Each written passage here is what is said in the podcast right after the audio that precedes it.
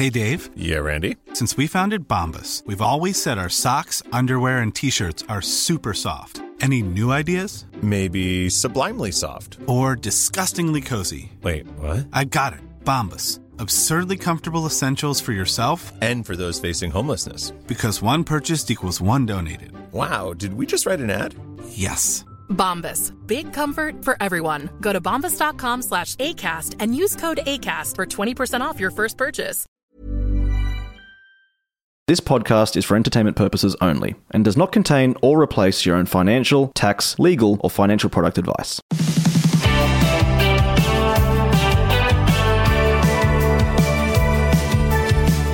G'day Australia, Glen James here, and you are with. John Pidgeon. And welcome to My Millennial Money. Today we are, Johnny, we're having a chat with Franco Greco from Melbourne. He's a psychologist, yes. and I'm looking forward to this chat. He's I gonna he's gonna dial in. But before we get into that, a couple of housekeeping things. If you are new to My Millennial Money and the podcast world, welcome.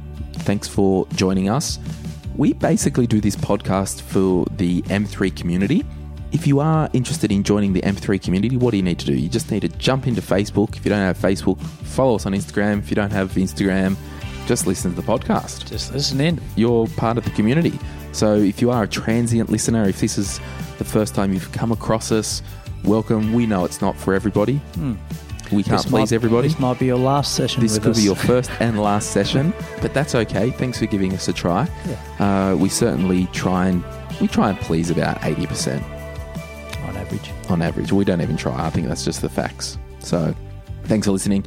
And we are recording most episodes now with video. That's on the YouTube M3 TV channel. So, you can search My Millennial Money on YouTube. But what else has been happening, John? No, not much. Don't forget our show partner, Sun Super. Yes, thank you, Sun Super. Sun Super, you know, me having a financial advice background, it's really important that people get advice. Now, if you're a member of Sun Super, you know, particularly in this time with volatile investment markets and you want some specific advice for your situation, if you're a member of Sunsuper, you can call them up and get complimentary advice for your situation. Hmm, and cool. they're also a super fund that's financial advisor friendly. So there's about 3,000 registered advisors all over Australia. So that means if I want financial advice and I don't want to call Sun Super, but I want to deal with my own advisor about my Sun Super fund, they can have an advisor portal and uh, see all the stuff in the background. Yeah, so that's good. I, I'm a big fan of super funds being advisor friendly because not everyone can do it themselves, No. and some people will require the help of a financial advisor. So Absolutely. there you go. Now let's get into this chat. If you don't finish it because it's a longer chat, uh, we talk about mental health. You can see in the show notes there are a heap of resources.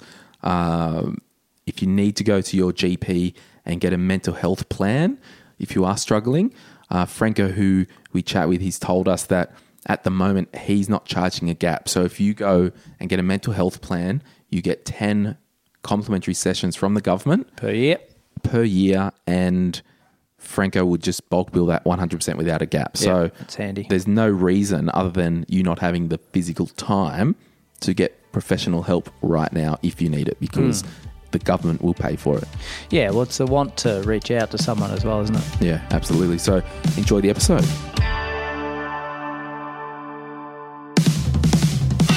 Franco Greco is registered as a psychologist and an internationally accredited executive and organisational coach. He has extensive corporate executive experience working in the Victorian public sector for over 20 years. He assists with anxiety, depression, addiction, grief and loss, trauma, resilience building, and stress management. He also has experience in the areas of corporate and career counselling, workplace concerns, bullying, and couples and fertility counselling.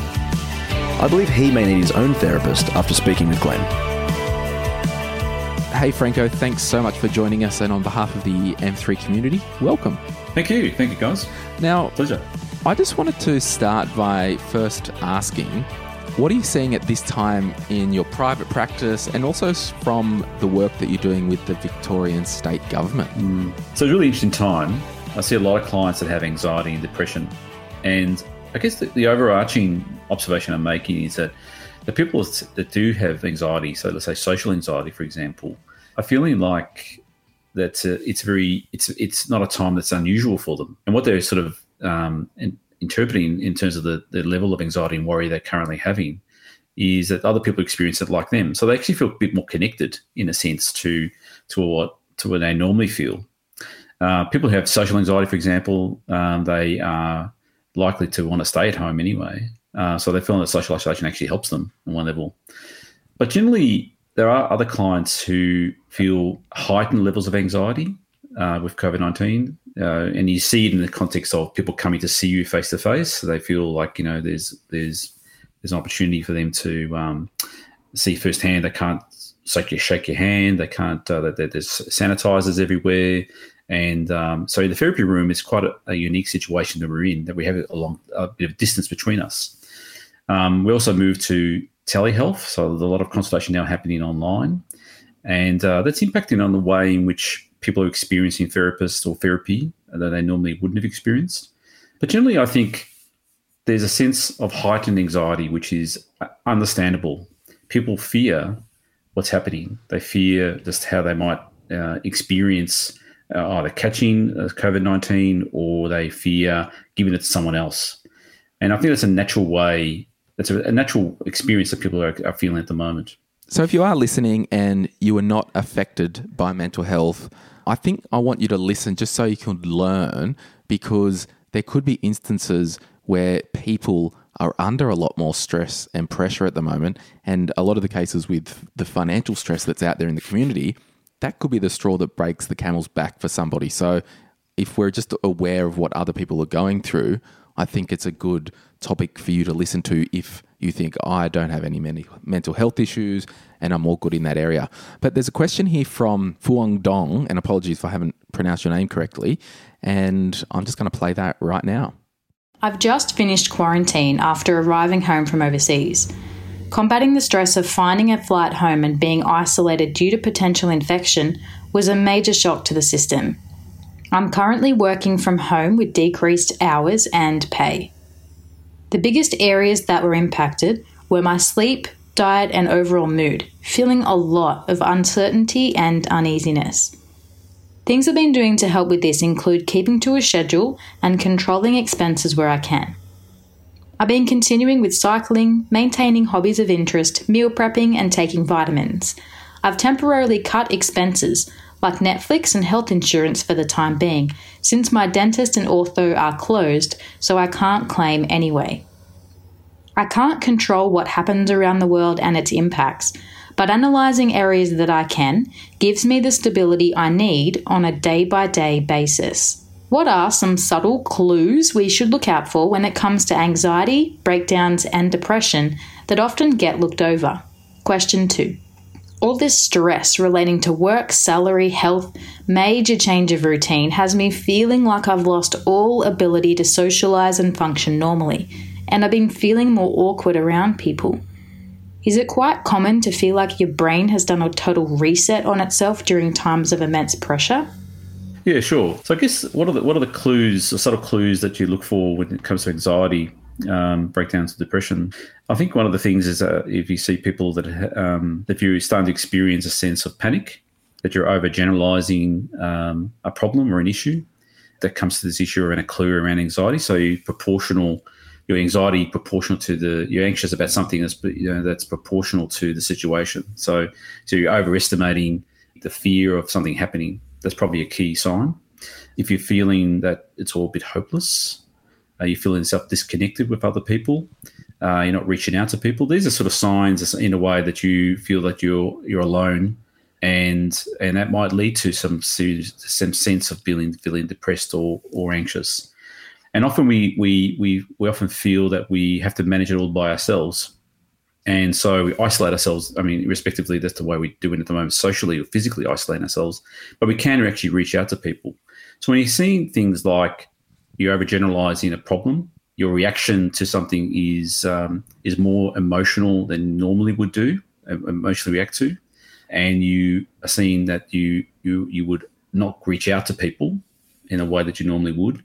These are sort of clues to you might be experiencing some level of anxiety and you might be feeling a sense of helplessness about the situation you're in. So, so Franco, you're looking at, I suppose, more of a self-diagnosis signs. What what does the uh, the person outside of the individual notice um, as well? Is it basically a replica of what that person's feeling and and the actions that they're taking?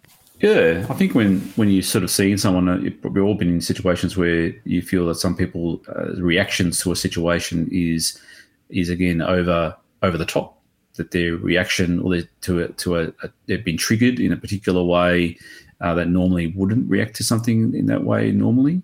Um, so it's in a sense what we what we sort of looking out for is people behaving in ways that are not normally the way they normally would act, uh, given the circumstances we're currently in and that gives you a bit of a clue to to if they're feeling anxious, if they're feeling uh, helpless, and um, yeah, so it's, it's, it's the same sort of thing. One's a better self diagnosis, but also if you're noticing these in other people, they also gives you some interesting clues as well to how they're coping at the moment.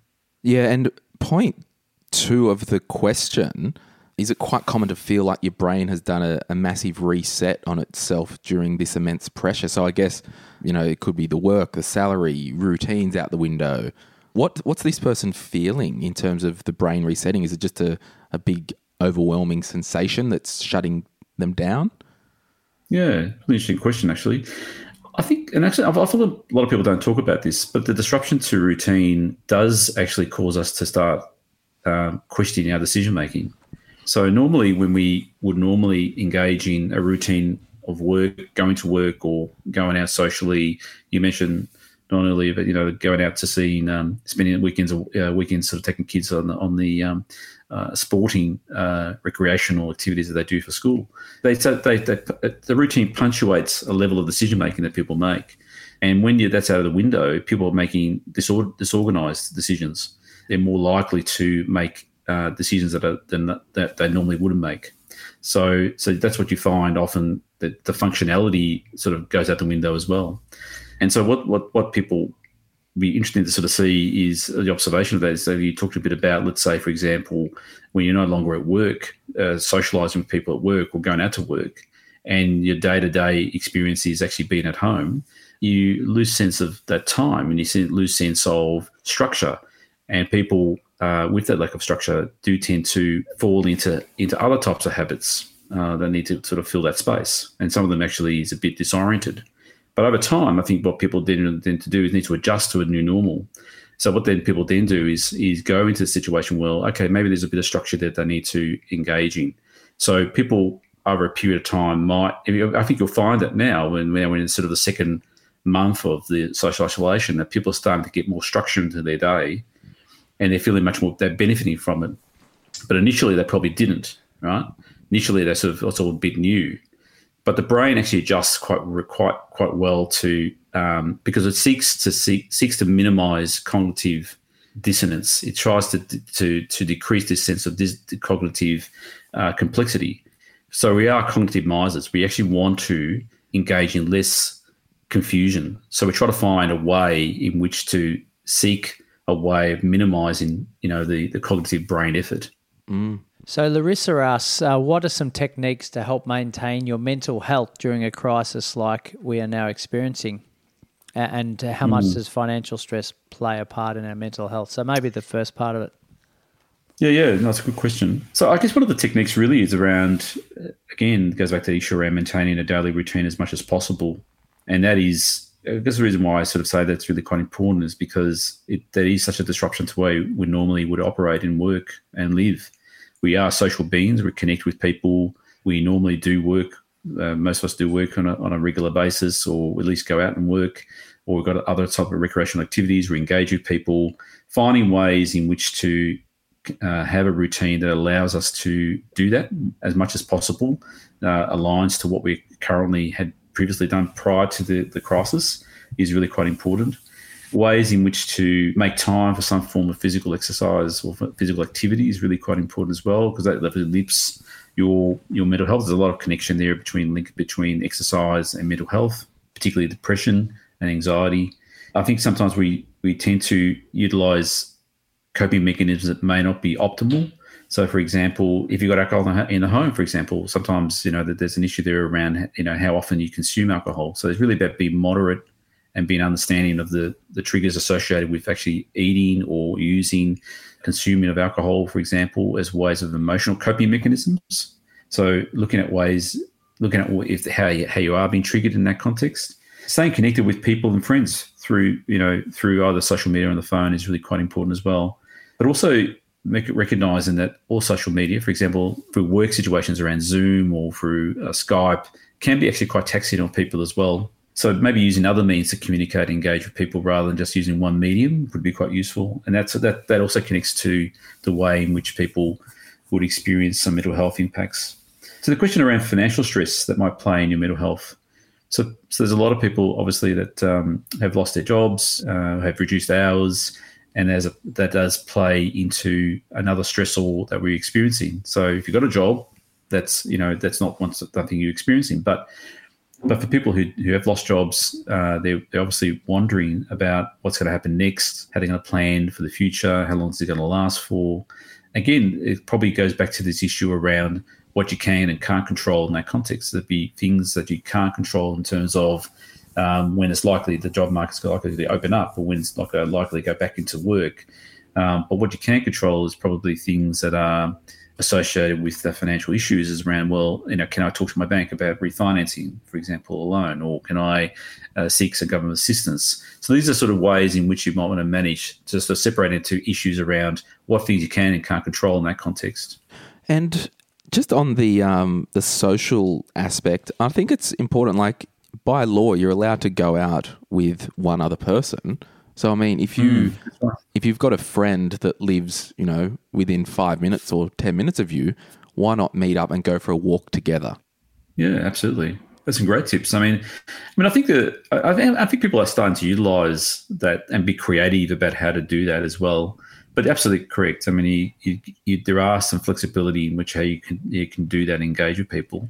I think it might be a bit difficult for people that might be a bit isolated themselves, just generally, like they they may not have as many friends or they may not have the opportunity to do that. So there's probably they probably need to find some other ways of connecting with with others uh, they have not that, got that opportunity. Yeah, I was reading yesterday. There's uh, there's been a massive spike in bike sales in the last um, couple of months because of the, yeah. all of this. Yeah, it's hmm. interesting. Mm. I, I, to yeah. be honest, haven't seen as many people exercising around here yeah. the last couple of weeks. It's, uh, I mean, if that's a silver lining, we're all out there walking. Yeah, more. it's got to be good. Yeah. And, what, and, what, and, why do, and why do you think that that happens? I mean, it happens because people. I think one of the things that we need to tap into here is we actually are very creative and we're adaptive and we evolve very quickly and we adapt. And I think that's the thing that I think that we often miss in this context. We often focus on how uh, traumatic the experience is, but actually, there's this concept around post-traumatic growth, right? This concept about actually we we often don't we don't focus on a, a natural coping mechanism.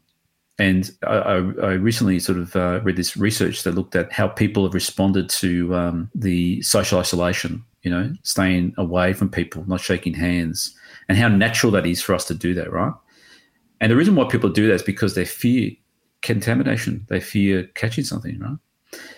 And so fear actually is quite an important part of negative emotions. Actually, is an important part of coping and recognizing actually that's that's a natural part. Often we try to ignore it, right? And then we find ways of coping with it. So you go for this process of neg- negative experience, and I'm experiencing that. I'm experiencing fear. I'm experiencing anxiousness. But then people adapt pretty quickly. So your example, I buy a cycle, a bicycle, or I buy an exercise bike, or I buy a trampoline, which I did for my kids. You know, I never would have bought a trampoline before this process for my kids, and they'd love it, right?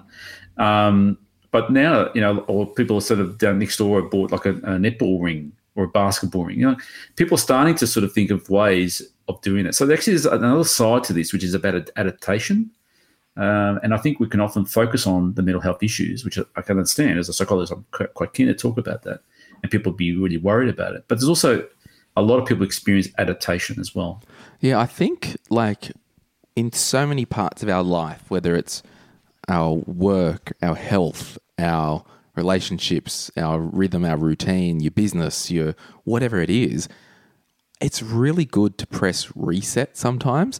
And I, yeah. as much as it sucks that the economy has shut down and there are so many people hurting because they've lost work, I think we will all look back at this period and go, thank goodness that we had a big reset because I've come out of it different and we've changed for the better. Yeah, absolutely.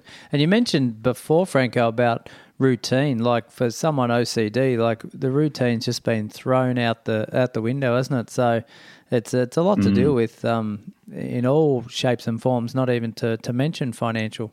Yeah, that's right. That's right. Now, we've got a question from Claire Ruther, and I like this one because I've recently uh, read the book Why We Sleep by Matthew Walker. And Right. she asks, Why is our sleep so screwed when we get stressed about everything money, health, life, etc.? Like, does the body not shut Yeah. off or something like that if you've got something on your mind?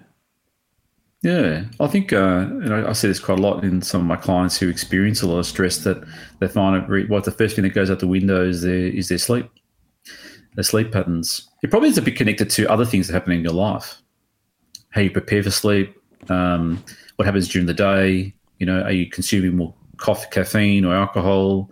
Um, are you going to bed late? Um, and it's it's so some of that's associated with sleep hygiene side.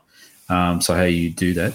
Um, the other part also is that you you're going to bed with a lot of worries. You're going to bed with a lot of stresses, and um, and how you manage that during the day is it will impact on the way in which you take that into quite a significant part, uh, important part, which actually is your sleep, which actually is quite important to the way you process uh, memories and process emotions and thinking, particularly when you're in in a REM part of your your you know repetitive eye movement part of sleep, which is really around um, where you, you your capacity to repair uh, what's going on, your way of restoring thinking, and your creation of memories.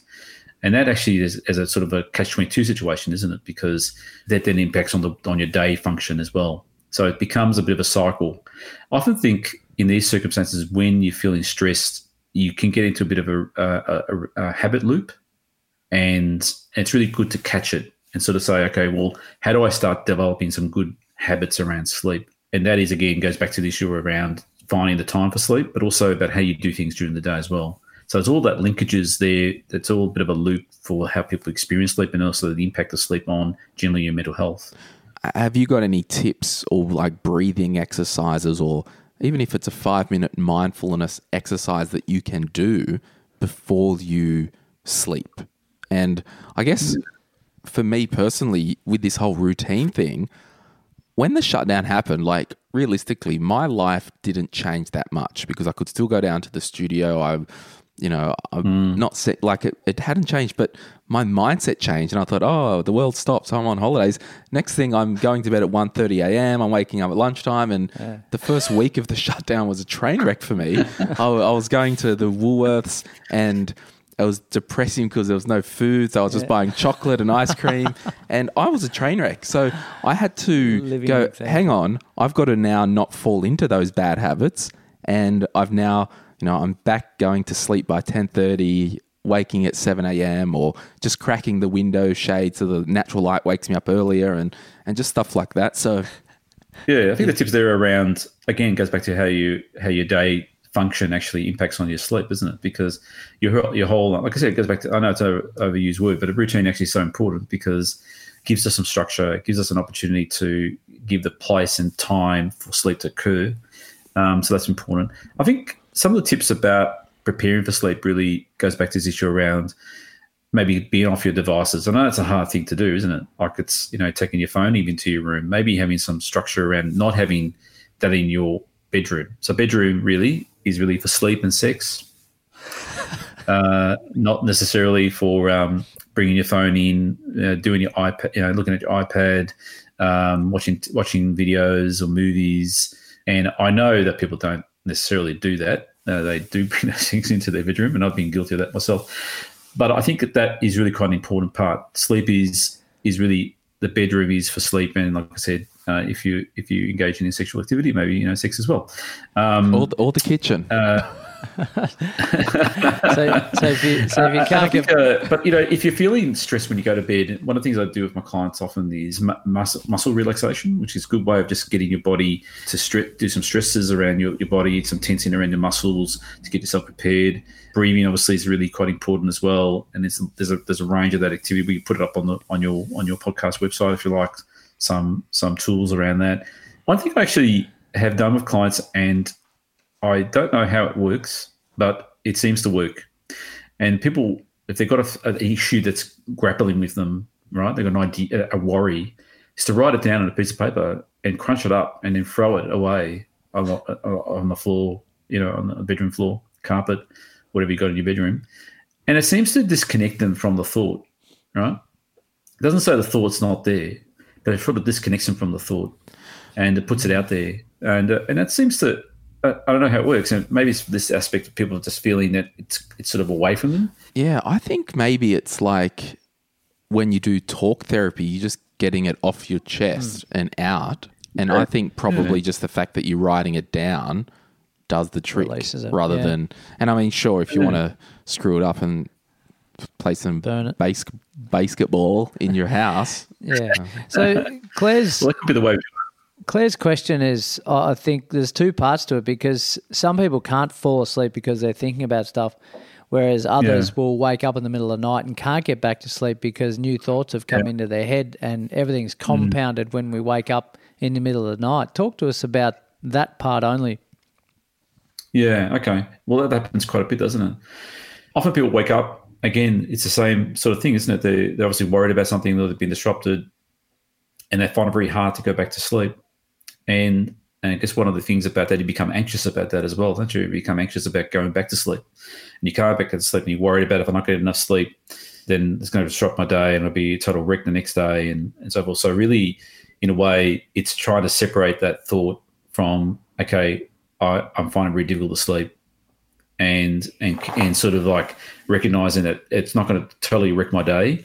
There's going to be times when I can't get to sleep, and uh, and it's going to be and it's being okay. So it's really about sort of having sort of a, a thought around just challenging, not challenging thought, but sort of accepting the fact that actually, hang on, I'm you know I, I find it very difficult at the moment, and that's okay. You know, I'm not and not get too concerned about that. So it's really about having that sort of conversation with you.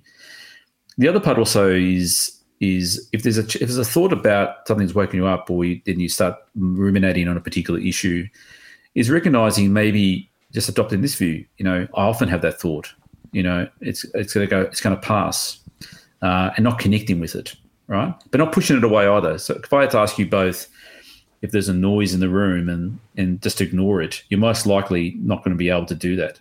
So so a really good technique is not to actually push it away and say, um, I'm going to ignore it. Just accept the fact that, that, that it's, you find it difficult at the moment to sleep. And what happens, generally speaking, is that you feel a bit more relaxed about that. Mm, yeah, interesting. Daniel's got a question here. What are some mindset strategies for dealing with survivor guilt when close friends are being stood down? So, obviously, Daniel's kept his job. He's feeling guilty that he's still working, and some people in his life have been stood down. Yeah, so it's this vicarious sort of trauma, isn't it? Like, so what, what people often feel when when they're dealing with work, workers uh, survivors guilt is they're feeling that why me? What did I survive? What did I still got my job? And you know they really miss their friends and they feel a sense of loss and grief, don't they? Around around that. And I think one of the things around loss and grief around uh, is sort of having a sense of experiencing that. Saying yes, it is. It's hard for these people.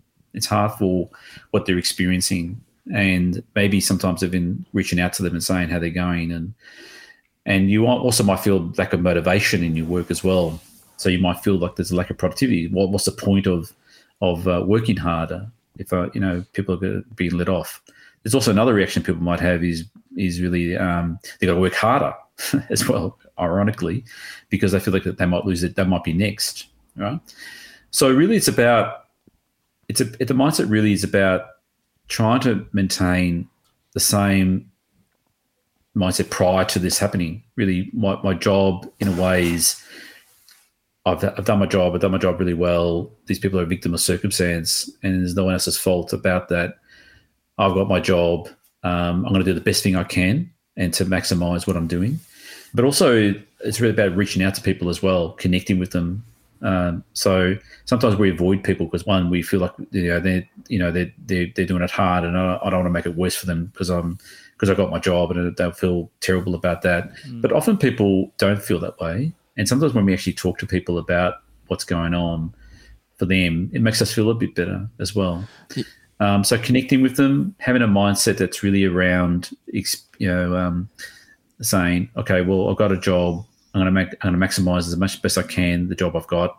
You can often feel risk averse in your job, and it's probably the best time at the moment to be creative on your job, to be to talk to your, your manager or your boss about what's happening in the workplace and how they can assist as well. So it's really being more growth oriented mindset rather than just reacting to what's happening. Yeah, and I think for you know the survivor guilt, quote unquote. I mean, I'm not sure if that's a clinical term. If somebody, you know, if there's two people on it, if John and I were on a bus and there was a bomb on it and John died and I survived, I mean, I'd feel pretty. Uh, probably wouldn't feel that guilty actually, but I mean, whoa, everyone back off. Um, I, I joke at inappropriate times. I'm sorry, everybody, but I guess I'm saying is with Daniel's friends, they're they're they're not deceased. He didn't survive them physically, but yeah. this advantage is that he can pick up the phone and go, "Hey, I know you're doing it tough. Is there anything I can do?" Or showing can you cook yeah. a meal and drop it over? Yeah. Can you practically this is the way that you can actually practically help yeah. if you organize a zoom yeah. zoom beers or whatever get your friends yeah. do a zoom beers and, and recognizing that it, it, shouldn't be guilt like it, it's controlling the controllables it wasn't your fault that he lost his job yeah but uh, but I think yeah, just to be very. But, but, often, often the guilt, but often the guilt's associated with grief, isn't it? And grief and loss. Um, so guilt is sort of a secondary is a secondary feeling associated with uh, loss and grief. Mm. And so, and I think that the point you just made there, which is really quite important, is really that um, it's not about empathy necessarily. It's more about compassion. So empathy is compassion is empathy with action, and so you can you can empathize with someone if actually not doing anything. Mm. I, so I feel sorry for you know for Bob. You know he lost his job and he must be doing it hard. But the actual the other part of it is compassion, which is actually the action. I, I'll ring him. Mm. I'll check in with him. Um, I'll see how he's going. Uh, often we don't do that because we can we confront with this loss and grief, and we don't really deal with it. Yeah. And and it's almost funny, like when if a friend or if, I'll, I'll say a friend, if a friend's parents die or one of their parents dies or their siblings die, I think in the West we freak out with grief and we don't know how to deal with it. And a lot of the times it's like, oh, John's mum died or John's dad died. I'm just going to withdraw and not disturb John where John's still a person and he'll still answer his phone and chat with a friend. So I think it's okay yeah. to still yeah. connect. But anyway. Yeah, absolutely. Yeah. It's oh. probably when I'm talking about psychology, it's going well beyond the scope of my existence. But I'll move to a question. No, no, it's really good insights there, Glen. From Helen Bruce. And this is a big one isolation and online shopping. Is there likely to be more spontaneous purchasing occurring and ways to combat it if so? So I guess my layman's term view of that, Franco, is I'm I need a crutch to get through, and whether that crutch is online shopping, I'm buying something, I'm feeling good. I'm drinking more alcohol because I'm feeling good. Yeah, I've I'm, got more time. Or I'm Glen James. I'm at Woolworths. I'm buying chocolate and ice cream to make myself feel good as a crutch. If we keep it generally, like, what are your thoughts about? I guess because everyone's got their thing, and some people's mm. thing is online shopping, some people's thing is chocolate, some people's thing is gambling, some people's thing is tobacco or whatever it is. How do we be aware of our thing, our crutch, to make sure it doesn't overcome us? Mm. Well, it's a, it's emotional coping, isn't it? So using some ways of dealing with emotion, and the emotion that you're dealing with is uncertainty and lack of control.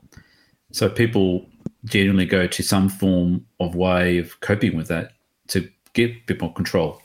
And they find some uh, short term gain, emotional gain, um, and then get a hit from that.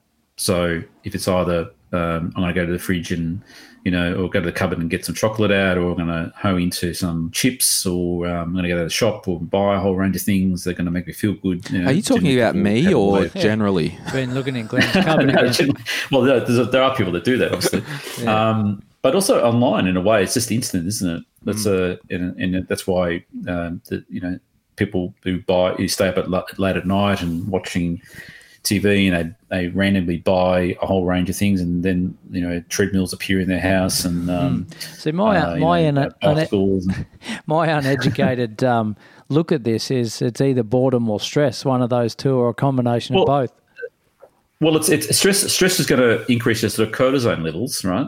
Uh, from a from a physiological perspective, and then what happens is that your your purchasing releases the dopamine, which makes you feel better, and that's a, that becomes a, a bit of a habit loop, and it's a short term habit loop. It's a short term uh, emotional coping mechanism, but longer term, it's uh, going to have more detrimental impacts, which is basically you, you've got a whole bunch of stuff that you don't need, um, and you feel a lot of buyer's regret uh, and guilt, or you physically physiologically increase, you know, uh, you know, body weight because you know you, you know your weight's going up because you you're not exercising as much and you're eating more. So it's an emotional coping mechanism. So one way of coping with that is again being aware of the triggers, being aware that actually I'm doing that, and and being aware that actually that that that that's happening for that reason. Two, actually, so it's, one is a, is a becoming awareness around that emotional trigger associated with that coping mechanism. Two is, is is there a more adaptive way in which to manage that uncertainty and lack of control? And so and so there's some cognitive strategies around saying so recognizing that actually is what's happening, right? So if you're randomly buying things online and you find yourself, you know, I've spent like a thousand dollars on something, then that's probably a really, really good cue that something's going on there for you. Why did that happened then, right? And so, so it's really recognizing the triggers and connecting it to the level of uncertainty and lack of control. So, how can I make things more certain? How can I control things that are controllable? It goes back to those sort of cognitive strategies. Thanks, thanks for sharing Glen's life with us there in the last five minutes. Yeah.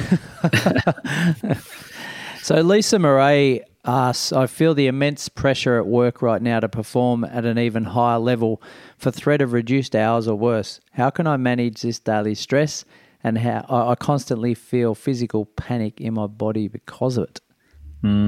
Well, uh, I I think one of the things that maybe Lisa needs to maybe become more aware of is is is this likely to happen? Is this a likely outcome? So is is she? Um, so one of the things that uh, you know, if I was speaking to Lisa, Lisa would talk to me about it would be try to better understand why she feels that this might happen.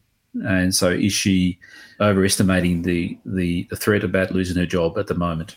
And so, and so, really, in a way, just talking through that issue. So maybe from her perspective, maybe talking to someone about that would be quite useful.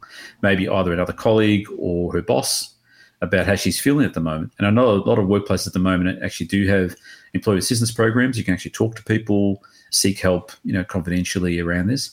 But maybe just herself, just really checking in with her own self about is she overestimating the threat there? I can understand that that would be a threat that people would experience. Hmm. Because she may have actually had a, a situation where most of the colleagues around her had lost her job and Yeah, she's that's right. the last person standing. yeah. And it connects a bit to, to, to Daniel's question, isn't it, around what's your mindset around that? So there's about this worker survivor guilt. So I was talking about it when I talked about that question earlier. I sort of made the point that you could either either go into I'm, I'm not going to work as hard, so you lack a lack of productivity, or you can go in the over, you know, you can overextend yourself in the sense that I have to work at a higher level because I fear that something's going to happen to me. So it's a vicarious trauma in some ways that you're experiencing the the same sort of issue that, uh, that other people might be experiencing. So maybe it's a bit about grief and loss that you that could be experiencing there, but it's obviously causing her a lot of stress, and she's feeling panic, right? That this might happen. So there are some ways in can, doing some bodily stuff that when that happens is you know the breathing is really quite an important strategy in dealing with a panic attack or if that's what she's experiencing some level of panic, like heightened level of um, heartbeat, or she feels that my mind's racing, is to, to try, to connect with her with her breathing because the way her, her breathing is not going to be the, the part that's actually accelerating. Her breathing is going to be the most constant part of her body, connects her to her body. So that's one way of managing uh, uh, maybe a panic attack or when you feel a sense of panic occurring in the situation. So that's the first level of approach. The second one is then over not overestimating. Am I overestimating the threat there?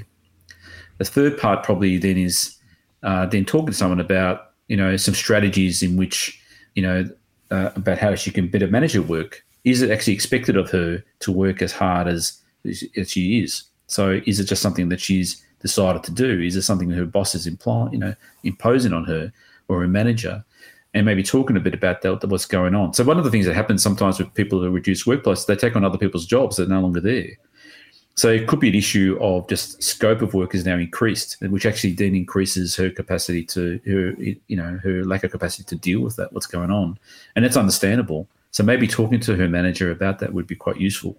Yeah, I, I found like from personal experience, and it's been many years since, like when I was under extreme anxiety slash panic stages and it manifests in your physical body, I um the guy that I saw at the time, the breathing stuff, and he, I, I got in an appointment like the night where something happened, and he actually got mm. a pen and he and he waved it in front of my eyes, and he said, "Just follow the pen with your eyes."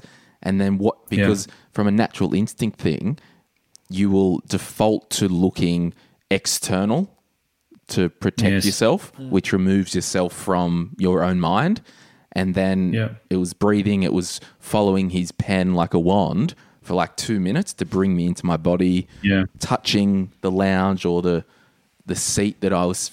He goes, if you're ever in that situation, just grab the chair you're sitting on and feel it, and just try and bring yourself out of your mind back into your body. Yeah, that's uh, EM, EMDR, which is uh, which is a way of just desensitizing yourself for eye, eye movement. Yeah. The other one you just talked about there about connecting back to a chair is actually grounding, doing a grounding exercise as well. So, what are five things I see? What are four things I hear? What are three things I feel? Uh, what are two things I smell? So, so connecting you back into the room and into that moment as a way of uh, um, breaking down the connection to the panic. Mm, mm. Actually, kids use that. Use that. Kids use that. I use that a lot with children as well, and they find it really useful because it really grounds them. Breathing they find a bit difficult because oh, you know, what's my breathing like? But actually, when you say the start to think of what's five things you can see, what are four things you can hear, actually, it's a far better, more concrete way of dealing with it. Maybe the guy that I saw thought I was a childlike, so I needed to be treated diagnosed, like treated like one. But just um, in the short time we've got left, I just want to go to just some quick talking points. And this is the real, I think, with this whole shutdown and the COVID thing, to me, the most critical and sad and stressful thing that I don't like to think about because it makes me a bit upset is if you're a person in an unsafe home environment, whether it is an abusive parent, whether it is an abusive spouse, you know, where do we start if you were like i guess are there resources or things if somebody is stuck in that environment? Yeah well it's a it's it's a uh, it's a huge issue. I mean irrespective of where we're in at the moment uh, irrespective of the covid-19 where you know one woman dies a week through um, domestic violence and that's not tolerable or acceptable in any circumstance that we're in. Uh, but it, these things can get more stressful and it can be more heightened outcomes uh, could could emerge because of the fact that we're in at the moment or and locked up in house or social and financial stress being locked up as well. And that's right. That's right. That's right. So I think that there are there are a lot of resources there that people can tap into, and we, we can list them yeah, of the program. We, we might put them in the show notes. Yeah. Yeah, but but I think but I think one of the things that um, and I just read recently that, that actually the number of callers haven't necessarily uh, increased and I'm just wondering whether that's a, that indicates where there's no problem, or whether people don't feel safe at home. Because mm. you do often read that, don't you? They don't. Yeah, they don't but actually, there's been an increase of ma- increase of males ringing uh, recently, so uh, recent times. So, so that's that's sort of a positive thing because there's at least men are ringing and, and trying to find help for whatever they're experiencing. There's also situations where I think I'm not sure if this happens in Australia because I need to check this one, but but people can ring and people will know like a, a, number and they can they can actually they don't have to say anything, but they know that there's, there's an issue at the house. So there's one there's ways there's more creative ways of, of, of giving mm. people the opportunity to ring, but not necessarily to say anything, but they, it rings a number that people can then contact contact Yeah, it's- back. it's uh, code, 'cause they isn't know it? there's an issue there. Yeah, I saw that. Yeah. the other day. It's code. Yeah. Now, Yeah, what it's if code? Yeah. how how can people maybe just some rapid fire you know if you live by yourself or if you're in a share house or if you're couples with mm. young families like what are some things that i guess can be done just to help reduce any household stress because a lot of the time it's like if one person in the house is diagnosed with cancer the whole house has it because it just affects mm. everybody mm. so Yeah. if one Yeah. person's been laid off work and there's a huge financial stress on one of the main breadwinners of the family or the household, that's going to be felt throughout the household. So, have you got any comments or thoughts around? So, so just on signals or on just people just in a shared house or well, anyone So- really? Yeah, Okay, if you're if you're single, I think um, one of the things you're gonna you're gonna be feeling is social isolation. So, so finding ways in which you can connect with people would be really quite important. If you're living in by yourself, for example, uh, that's an increased level of isolation. So one way is just ensuring that you you are connected with others. And at some level, someone, and maybe the, the you talked about earlier, maybe just ringing a friend and saying, "Let's go for a walk together." Finding some other ways in which to connect with others.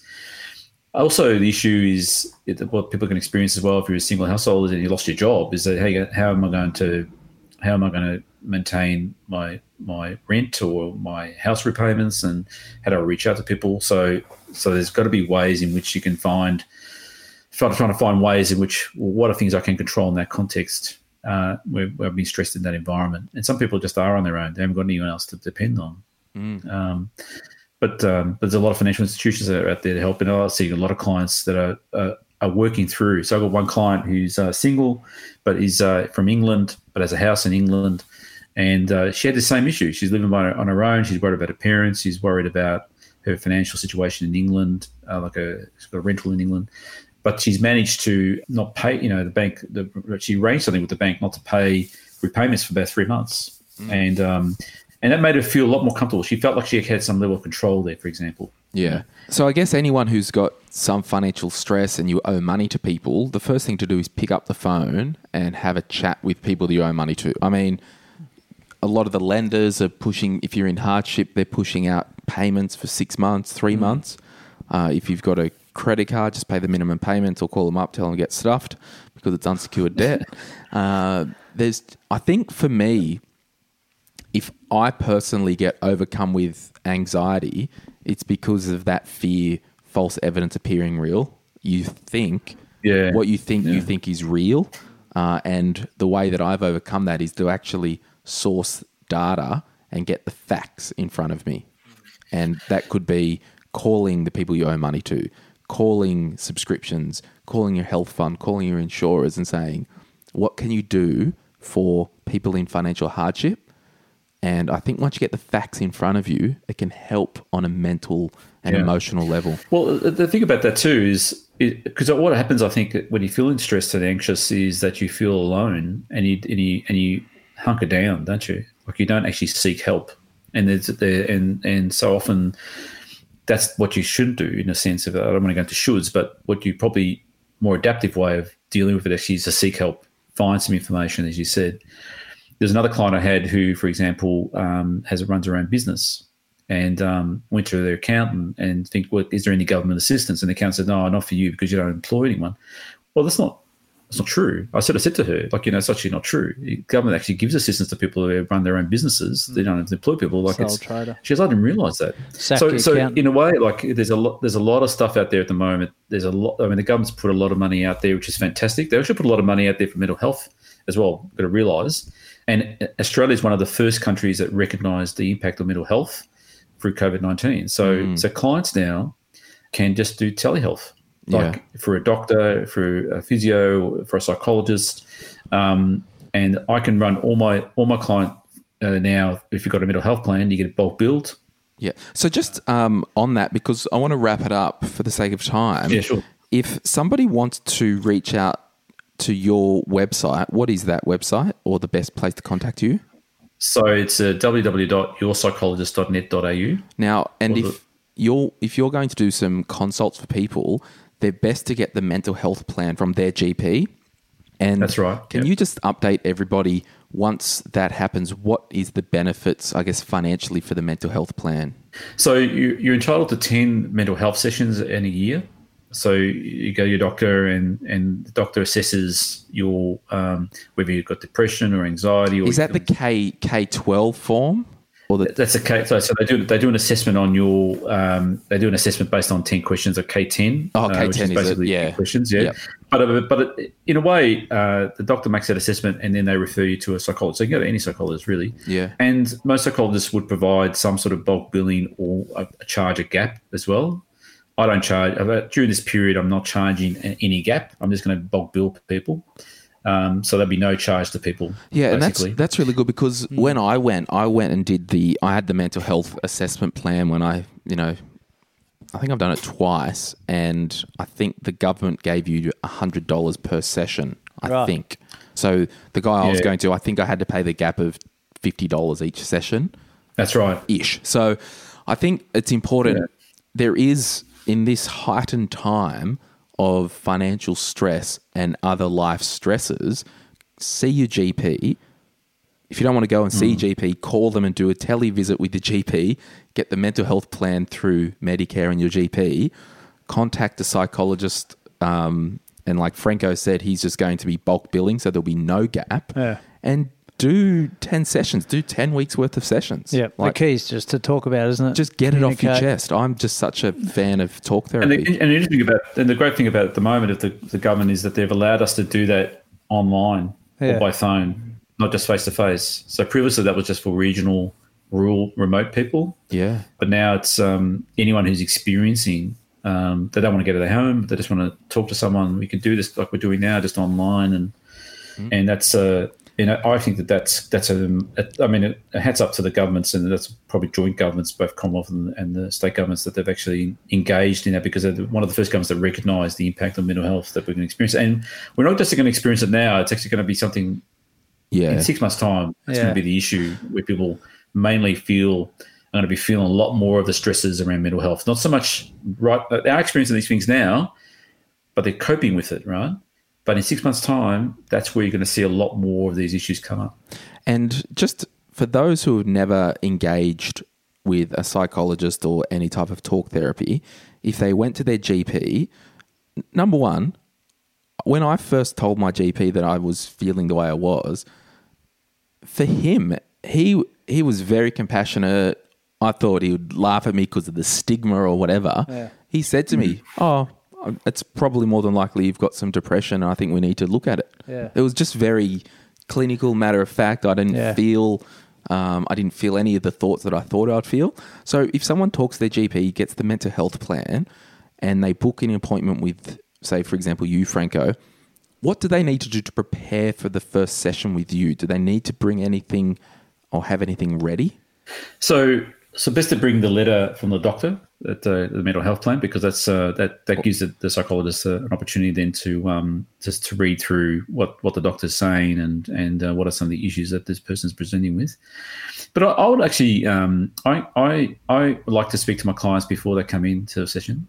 Um, and just explain to them this is what's going to happen, what's going on for you, so they I feel they feel connected with me before they come in. And so, uh, so I spend about five to ten minutes with them on the phone, just to ask them a little bit what's going on. And so, and they talk a little bit about their story, and they've really, you really got a connection. I think one of the things that I don't know how you felt, Glen, when you had therapy, but sixty percent of the effectiveness of outcomes is the relationship between the client and their therapist. So as long as you, as soon as you build some sense of rapport with someone, and they they they're trusting you, they they really help. It it really helps them uh, before they even get there. Go onto people's websites and look at their sites. You know, some you know psychologists have got videos. I've got a video that explain a bit about what I do and who I am, and they can visualize who I am. I think it's really quite important. You, you talk about from a sporting perspective, visualizing what they might like look like as well. Some people are pretty uh, get a little bit stressful when they come to see a psychologist, and what am I going to say? And you know, it's it's a it's your moment. It's your you know it's your session. Remembering that the psychologist is there to help you, and they really are, they're interested in your life story and they're interested in what's going on for you, and they're there for you, and they're, they're willing to listen. So I think that's probably the mindset you want to bring into it.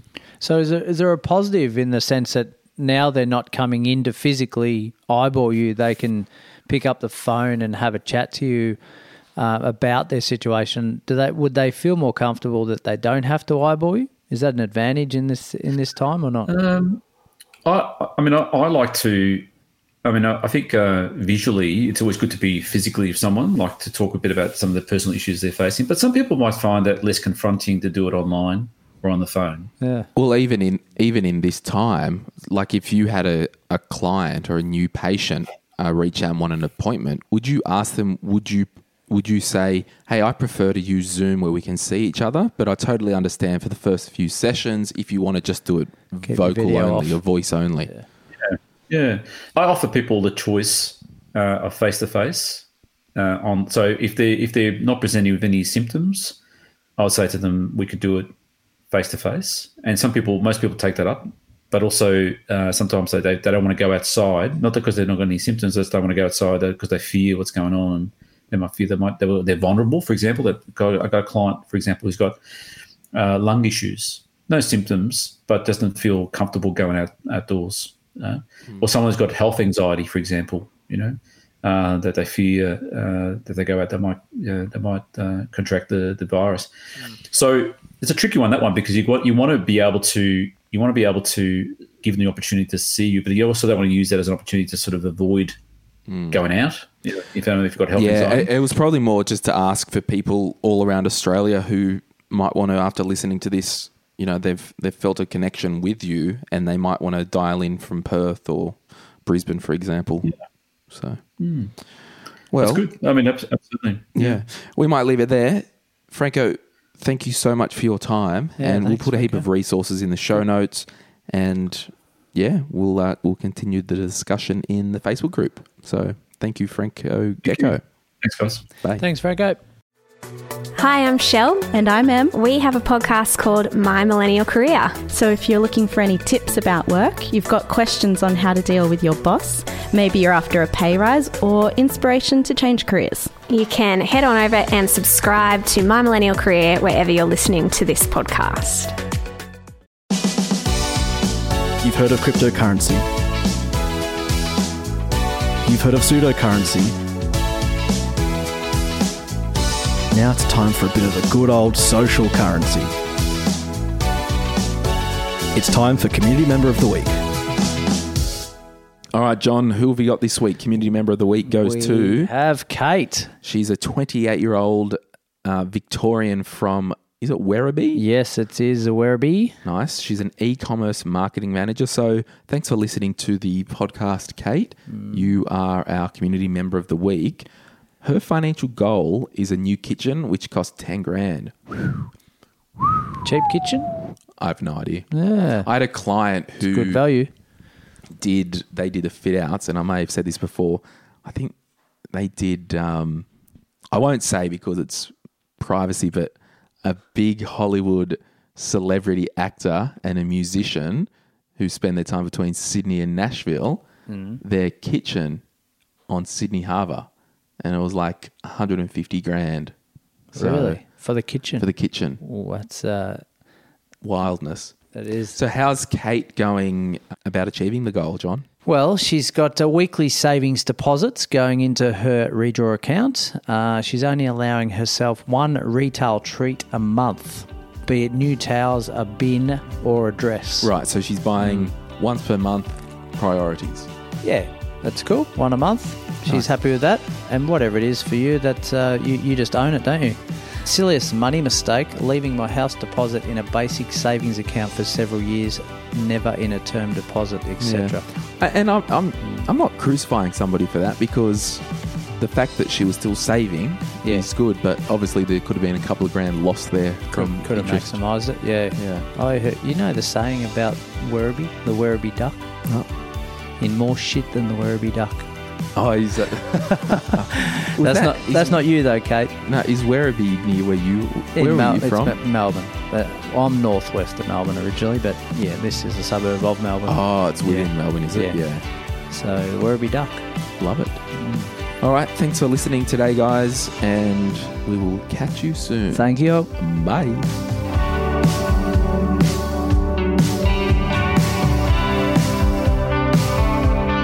If you're after personal financial advice, this podcast is not for you. But if you do want a financial advisor or mortgage broker to talk with about your own personal situation, head over to sortyourmoneyout.com, click Get Help, and we'll put you in touch with one of our trusted professionals. This podcast supports A21, a charity focused on abolishing slavery and human trafficking all over the world. Check out a21.org.au for more info. If you want some other giving options or if you are unsure about which charity you can support, head to thelifeyoucansave.org.au. If you're looking for a super fund that puts its members' interests above all else, choose a super performer, Sunsuper. With low fees, strong investment returns, and great member services, Sunsuper is SuperRatings 2020 Fund of the Year and has also been awarded by Money Magazine, CanStar, and Finder. Find out more at sunsuper.com.au forward slash M3. You can join Sunsuper online in under five minutes. Thanks to Jess Knaus, producer, Nathan Robertson, editor, and me, Asher. Anyway, make sure you're connected via Instagram and our free Facebook group. We also film most of our content now, so check out My Millennial Money on YouTube.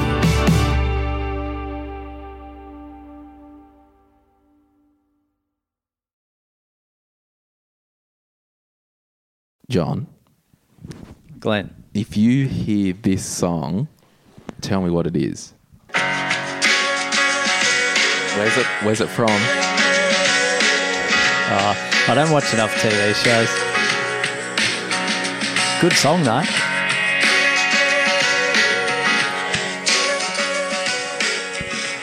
Tell me, put me out of my misery. This way.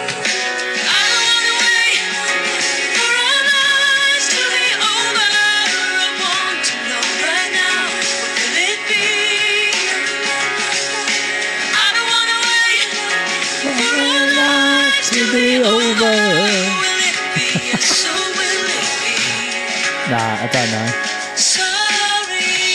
Give me a clue. Dawson's Creek. Ah, yeah, never watched it. That was a million years ago. Yeah. What's your favorite show? Like, if you were going to binge watch something, what are you watching at the moment? Oh, I'm watching uh, Narcos Mexico. Yeah, I I've started that.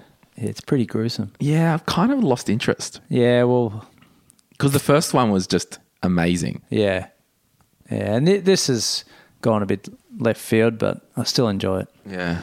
Yeah, you? Um, I just started watching Unorthodox Oh, on yeah. Netflix. Is it good?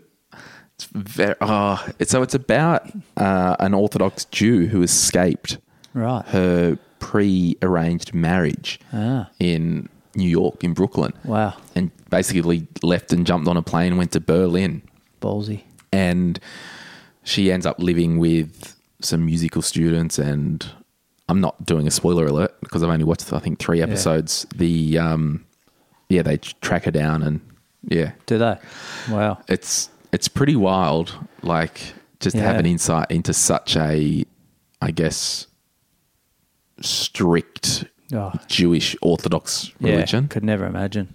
Yeah, over So- the over the Easter weekend, Foxtel released the top 50 AFL games for the last 50 years. Oh, really? I was in Foxtel heaven.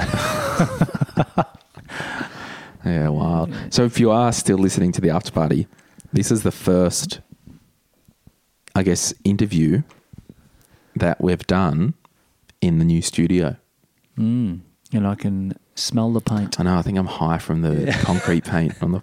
So we moved out of the studio that I was at because I shared in the Facebook group. There's a video in there what not to be like as a landlord. Mm. I had a bit of run-in with the landlord, and he's a wally. Didn't hold back. So I was just like, you know what? You're not getting one more cent of my money. No. So we got the hell out of there, and I've now decked out my double car garage Yep. as as our new studio. So you may hear in the background birds cheep, chirping and Lawns being mowed. lawns being mowed. But we're gonna we'll try and do it as best we can. But uh, yeah, we just had to move quickly, so I did that over the Easter long weekend. Hmm. So I, I basically worked the whole weekend. Yeah, it looks good. So we're going to deck it out, Hmm. and yeah, should be good. Yeah. All right, fam. Thanks for joining us. Thanks for All being right. involved in the Facebook group, everybody. Thanks for um, yeah, just listening to us, and Yeah, we trying owe, to- we owe you. we're trying to make it better all the time. So, Hmm. All right. See you, John. All right. See you, Glen. Mate.